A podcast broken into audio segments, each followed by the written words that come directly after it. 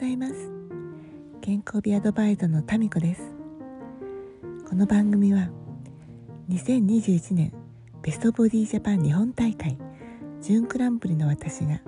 日常を少しご紹介する番組です。3連休もいよいよ最後ですね。皆さんどのように過ごされましたか？私はうんまずはたっぷり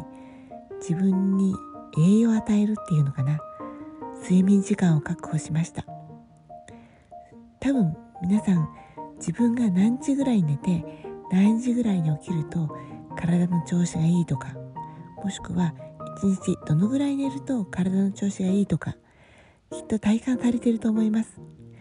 それをすごく大切にしてほしいなと思っています。私は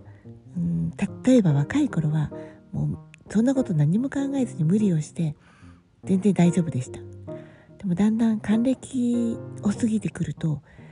なんかそれだとこう日常のパフォーマンスが上がらないなと思うんですね。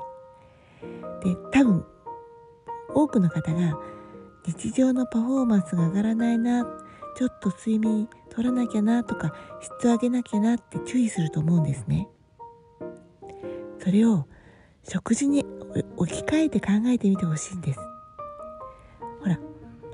その太らないように食べるとか太りすぎちゃったから食べるの控えるって考え方あるじゃないですか。それをね少し方向転換してどのぐらい食べたら日中のパフォーマンスが上がるのかなとか